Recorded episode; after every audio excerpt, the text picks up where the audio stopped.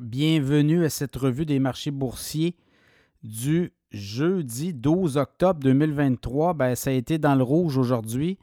Pourtant, euh, on avait bien débuté la séance et euh, après avoir digéré un peu, on a eu des chiffres sur l'inflation aux États-Unis et c'est stable, hein, 3,7 C'était la même chose au mois d'août. Donc, septembre, 3,7% Les analystes s'attendaient à une baisse à 3,6 Donc, vous voyez là, comment le diable peut être dans les détails. Et quand Wall Street euh, s'entête à vouloir faire baisser les indices ou à vendre des stocks, si ce n'est pas satisfaisant, ben ça, ça, peut débouler. Alors, euh, c'est un peu ça l'histoire du jour. Euh, le TSX en baisse de 0,8% 19 500 points. Le SP 500 en baisse de 0,6% 4 349. Le Dow Jones en baisse de 0,5% 33 631 points. Le Nasdaq en baisse de 0,6% 13 574. Le baril de pétrole a retraité de 58 cents à 82,91. US, référence WTI. Le Bitcoin en baisse de 45 à 26 755. Et l'once d'or en baisse de 4,30 à 1883 Donc, c'est un peu ça, l'histoire du jour. L'inflation. Et là, on craint, on craint, on craint pas. On ne sait pas encore très divisé à Wall Street. Là. Euh, les obligations ont remonté. Ça, euh, ça a donné un coup pour les, marchés boursiers.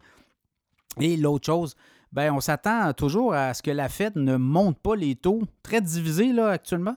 Mais quand même, on voit que l'économie, euh, ça ne sera pas facile, la bataille contre l'inflation. Et là, on se dit que les taux pourraient rester hauts encore un certain temps. Donc, on est dans cette logique-là.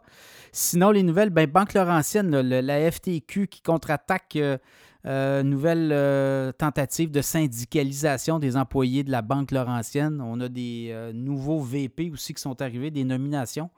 Donc, le titre de la Banque Laurentienne se fait beaucoup maganer depuis le début de l'année. Quand on regarde un peu, 27,54 en début d'année, on était autour de 32,63. On a monté cet été dans la fameuse vitrine. On s'était mis dans la vitrine pour se faire acheter.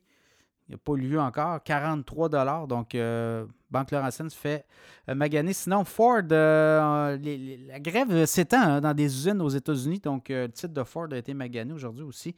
Et Target a remonté aussi.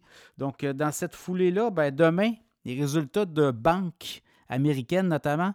La semaine prochaine, c'est l'earning season, la saison des résultats financiers qui a débuté avec PepsiCo en début de semaine. Là, demain, on a des gros poids lourds de l'économie on a des banques.